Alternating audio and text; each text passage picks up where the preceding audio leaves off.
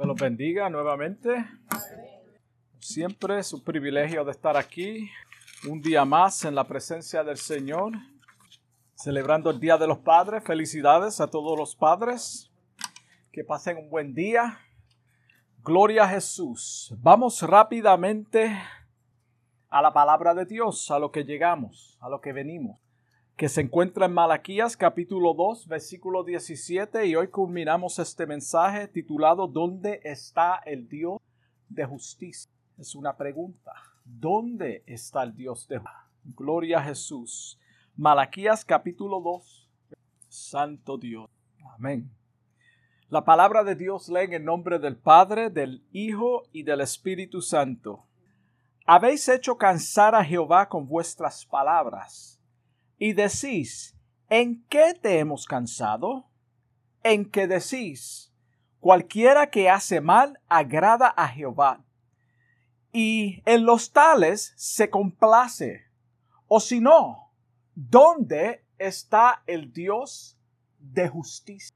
Gloria a Jesús. La semana pasada nos quedamos en una pregunta que le hicieron al Señor Gloria a Jesús cuando el profeta Malaquías habló de parte de Dios. Y cuando el Señor les dice a los sacerdotes que no los escuchará, y ellos le preguntaron, ¿por qué? Esa es la pregunta que se hicieron, donde nos quedamos la semana pasada. ¿Por qué no nos va a escuchar? La contestación a esta misma pregunta se encuentra en el versículo 14. Dice, Jehová les dice que Él ha sido testigo. Aquí está la respuesta. Él ha sido testigo entre ti y la mujer de tu juventud. Por eso yo no te voy a escuchar. Porque yo soy testigo entre ti y la mujer de juventud, contra la cual tú has sido desleal contra la cual tú has sido desleal, siendo ella la compañera y la mujer de tu pacto. Por eso yo no te voy a escuchar. Porque ustedes son unos malvados, es lo que le está diciendo Jehová Dios. Wow. El pacto matrimonial es instituido por Dios, no por los hombres. Sabemos esto, eso es lo que dice la palabra de Dios. Y es un vínculo de compromiso para toda la vida. El matrimonio es un compromiso, un vínculo instituido por Dios para toda la vida.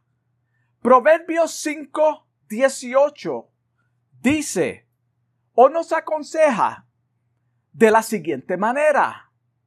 Sea bendito tu manantial y alégrate con la mujer de tu juventud.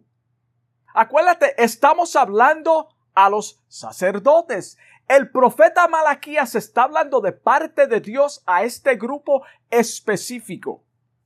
Me puse a buscar encuestas de divorcio entre cristianos evangélicos cuando yo estaba estudiando esta parte que es difícil, es un mensaje duro de absorber porque muchas personas están en contra, quieren oír un mensaje en contra de todo lo que voy a traer, pero es palabra de Dios. Quieren oír cosas que ellos quieren oír, pero lamentablemente la palabra tiene que ser predicada tal como es. Un, un, un artículo del año 2007 al 2008 dice que 26% de los evangélicos que han estado casados se han divorciado. Esto es un artículo que busqué en la computadora. Otro artículo del 2009 dice que la tasa del divorcio entre los cristianos es la misma o más alta que entre personas no cristianas. El reporte continúa diciendo que el 27% de los cristianos nacidos de nuevo se han divorciado. En contraste a un 24% de aquellos que no han nacido de nuevo. Hermanos, esto es alarmante. Sea lo que sea, es alarmante. En los tiempos antiguos, cuando se hacía cualquier negocio de propiedades, la costumbre era que se presentaban testigos para confirmar ese pacto o ese acuerdo.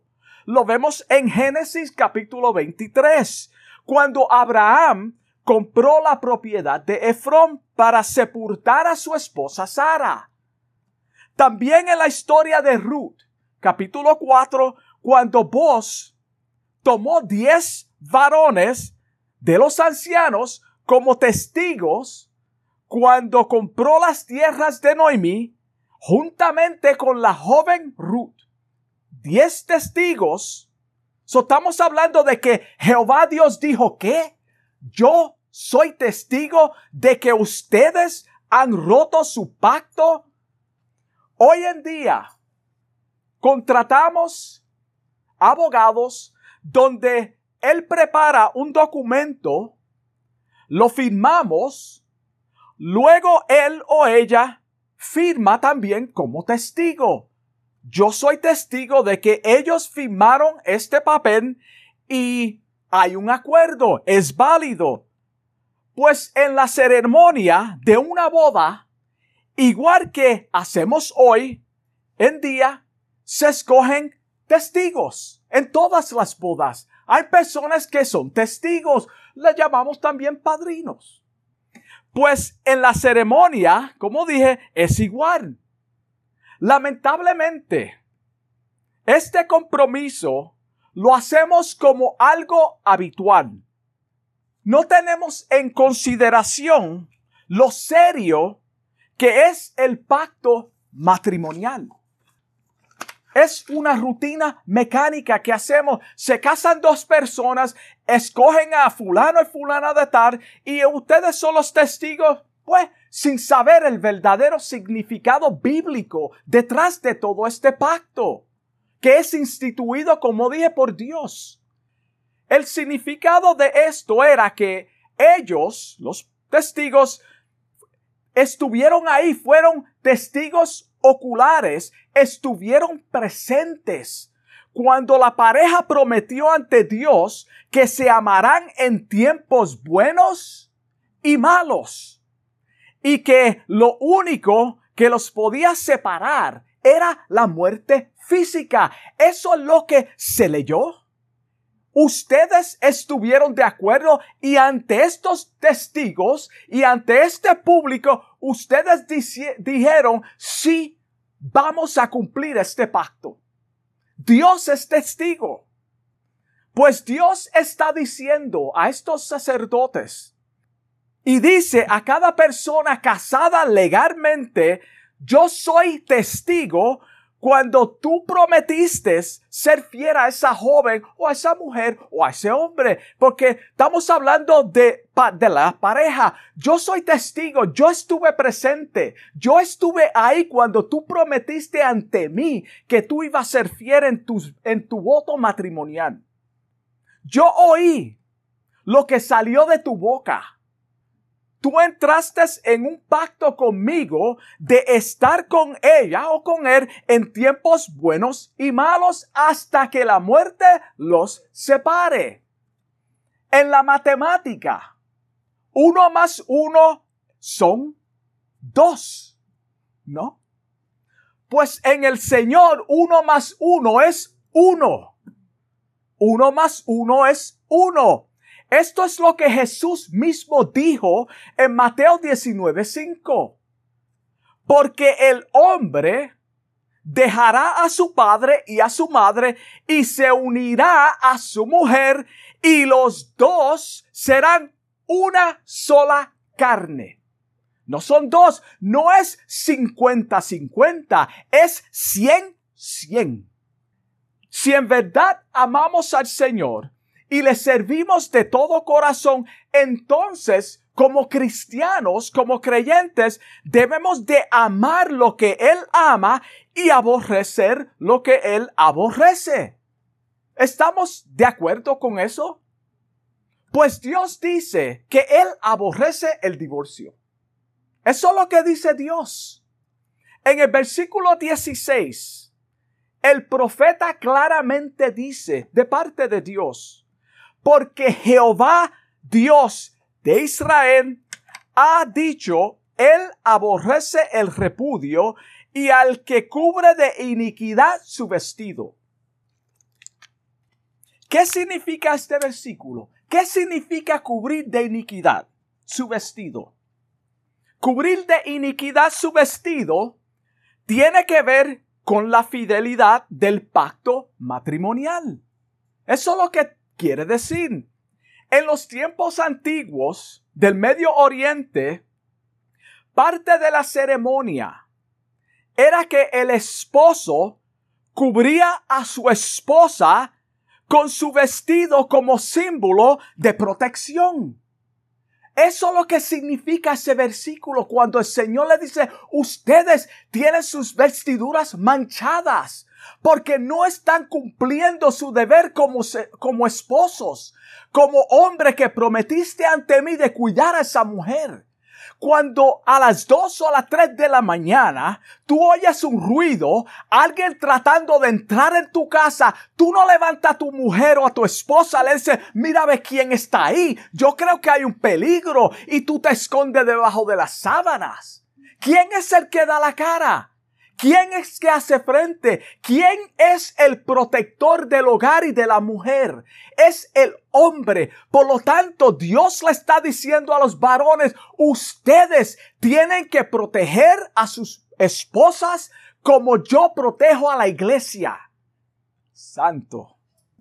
En Ezequiel capítulo 16, versículo 8, Dios hablando a su pueblo Israel les dice, y pasé yo otra vez junto a ti y te miré y cubrí tu des y he aquí, perdón, y he aquí que tu tiempo era tiempo de amores y extendí mi manto sobre ti.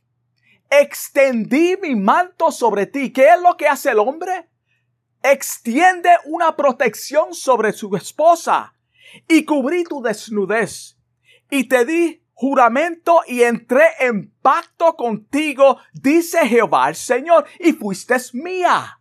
Eso es lo que dice el versículo. Eso es lo que nosotros comprometemos cuando nosotros, o, perdón, decimos cuando hacemos ese pacto ante Dios. Yo prometo que te voy a proteger en tiempos buenos y malos. Cuando aumentes de peso, cuando se te caiga el cabello, cuando aumente la barriga. Hermano, todo esto son realidades de los cuales las personas se cansan y comienzan a mirar para el lado y dicen, pues estás más joven aquel tiene pelo, aquel es más joven. Hermanos, nosotros tenemos un compromiso ante Dios y ante nuestras parejas. Yo no sé a quién el Señor le está hablando. ¿Qué hace la gallina con los polluelos para protegerlos? Los cubre con sus alas. Acuérdate lo que el Señor le dijo al pueblo de Israel. ¿Qué fue lo que le dijo Dios? A su pueblo cuando lo rechazaron. Mateo 23, 37. Jerusalén, Jerusalén. Es una plegaria. Que matas a los profetas y apedreas a los que te son enviados. Y es de parte de Dios. ¿Cuántas veces quise untar a tus hijos como, como la gallina junta sus polluelos debajo de sus alas y no quisiste. He aquí vuestra casa os es dejada desierta. No tienen la protección porque ustedes no están permitiendo que yo los cubra con mi protección. El Señor les está diciendo a los sacerdotes en este capítulo de Malaquías que sus vestidos están cubiertos de iniquidad. De maldad. Ustedes están mal. En otras palabras, ustedes están mal ante mí. Pueden predicar lo que quieran predicar, exaltar el nombre de Jehová, pero si tu comportamiento en tu hogar, con tu esposa, con tu esposo, no va a la par con la palabra de Dios, déjame decirte que el Señor te dice, tú tienes que enderezar tu vida. Tú tienes que enderezar tu vida comienza en el hogar, no ante un público, porque quebrantaron el pacto que hicieron ante él. Por eso él le dice esto, ustedes quebrantaron el pacto que hicieron conmigo, abandonaron a sus esposas, porque están descuidados, ustedes están descuidados, no guardan su propio espíritu, menos el de sus esposas, menos el de sus esposas. Proteger la esposa no solamente físicamente. Y no vamos a entrar ahí porque eso es. Hay muchas maneras, hermano, de, la cual nosotros podemos abusar a nuestras esposas. O viceversa. Porque todo no puede ser dirigido hacia, hacia la esposa nada más. es ambos. Es de parte y parte. Hay mujeres abusivas. Hay mujeres que abandonan el hogar. Y no estoy hablando de, de, de, cosas porque hay situaciones. Tenemos que ser realistas. Hay situaciones donde la persona es abandonada completamente y no hay remedio. No hay remedio. No estamos hablando de eso. Cuando la persona no quiere, no quiere a la otra persona y, y no hay otra manera. No estamos hablando de eso. Estamos hablando de los abusos por cualquier cosa. Cuando una esposa es abandonada o maltratada, el hombre cubre sus propios vestidos de iniquidad. Esto se debe a que los dos son uno. Por lo tanto, nadie jamás maltrata su carne. Efesios 5:28 claramente nos dice, así también los maridos, hombre, deben amar a sus mujeres como a sus mismos cuerpos. Pero si están, están descuidados, no se quieren a ellos mismos, ¿cómo van a proteger a su esposa? Si son una sola carne, la van a descuidar, la van a abandonar, porque ellos son unos abandonados. El que ama a su mujer, a sí mismo se ama, porque nadie aborreció jamás su propia carne, sino que la sustenta y la cuida, como también Cristo a la iglesia. Gloria a Dios.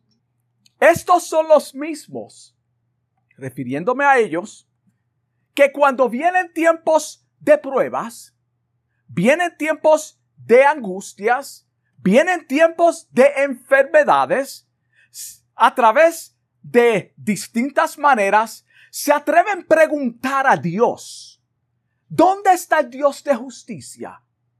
Y tú los oyes, ¿dónde está el Dios de justicia en mi situación? Pero Dios ya te está diciendo, ¿dónde estás tú en el pacto matrimonial?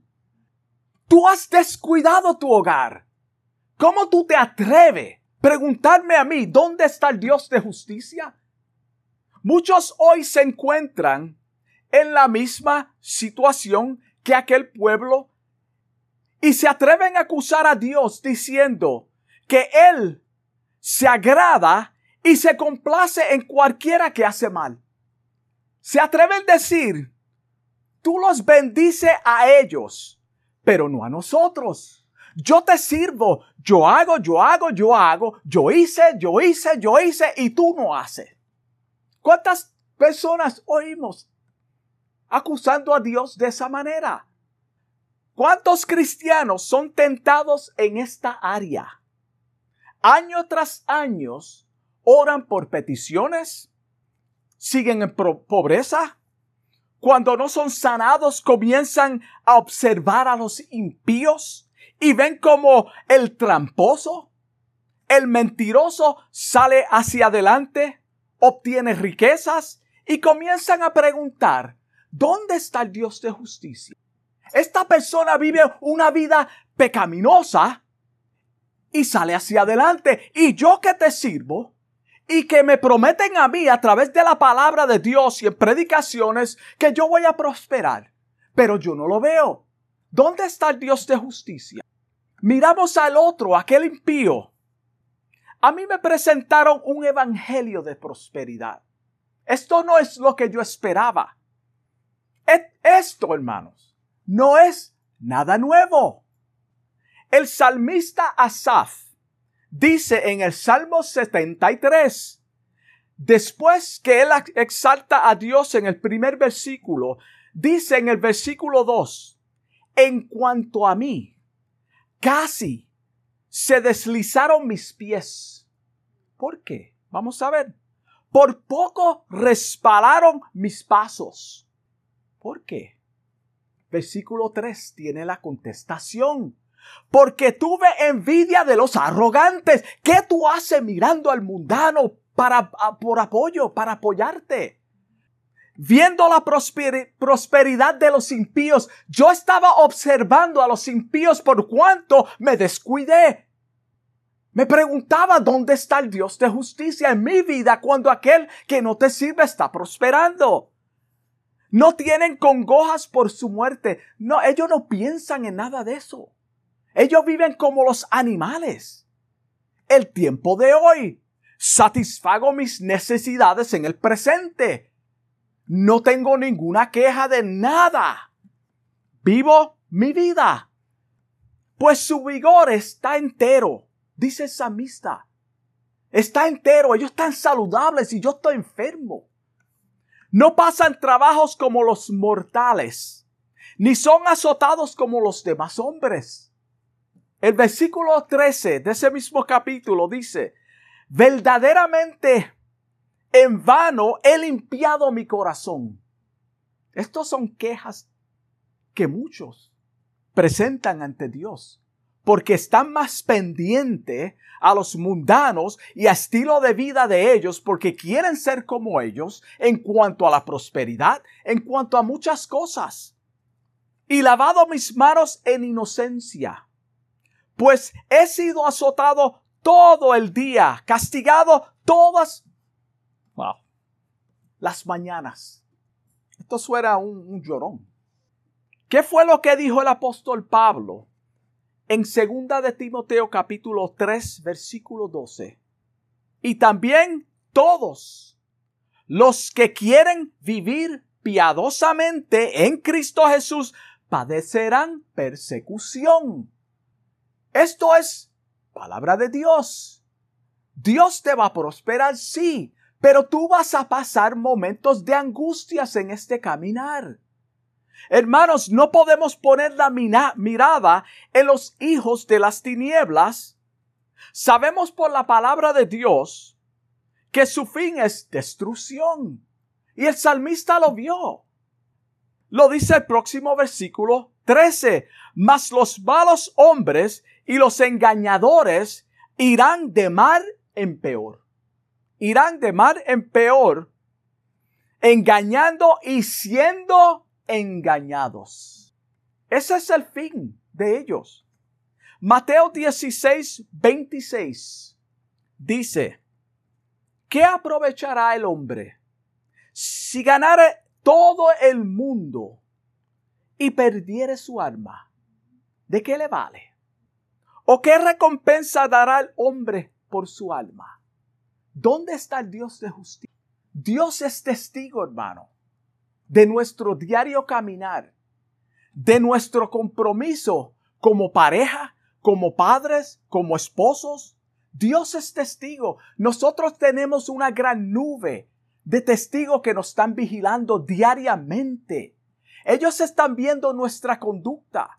¿Cómo es que nosotros nos comportamos los unos con los otros?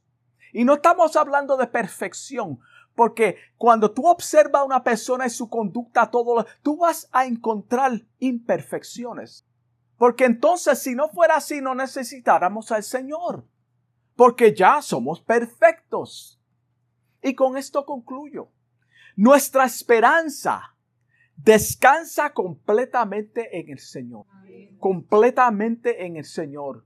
No debemos de estar buscando otras respuestas que no sean en la palabra de Dios? ¿Otros consejos que no sean bíblicos? ¿No debemos de estar mirando la conducta de aquellos que están haciendo cosas indebidas y están prosperando supuestamente en el momento, pero ¿qué dice la palabra? Su fin es destrucción. Hermano, no podemos mirarlos. Cuando confiamos en Él y nos mantenemos en su palabra, podemos comprender el propósito de Dios para nuestras vidas. Todo tiene un propósito en nuestro caminar, todo todo, sea bueno, sea malo. Hay pruebas que Dios permite. O Él la permite toda, pero hay cosas que vienen a nuestra vida que no tienen una contestación humanamente. Y eso sucedió en cierta ocasión cuando hubo una persona enferma y le preguntan a Jesús, ¿quién pecó, su padre o su madre? Ninguno. Esto es para que la gloria de Dios sea manifestada, para que yo me lleve la gloria en algo que yo permití. Esto se trata del Señor.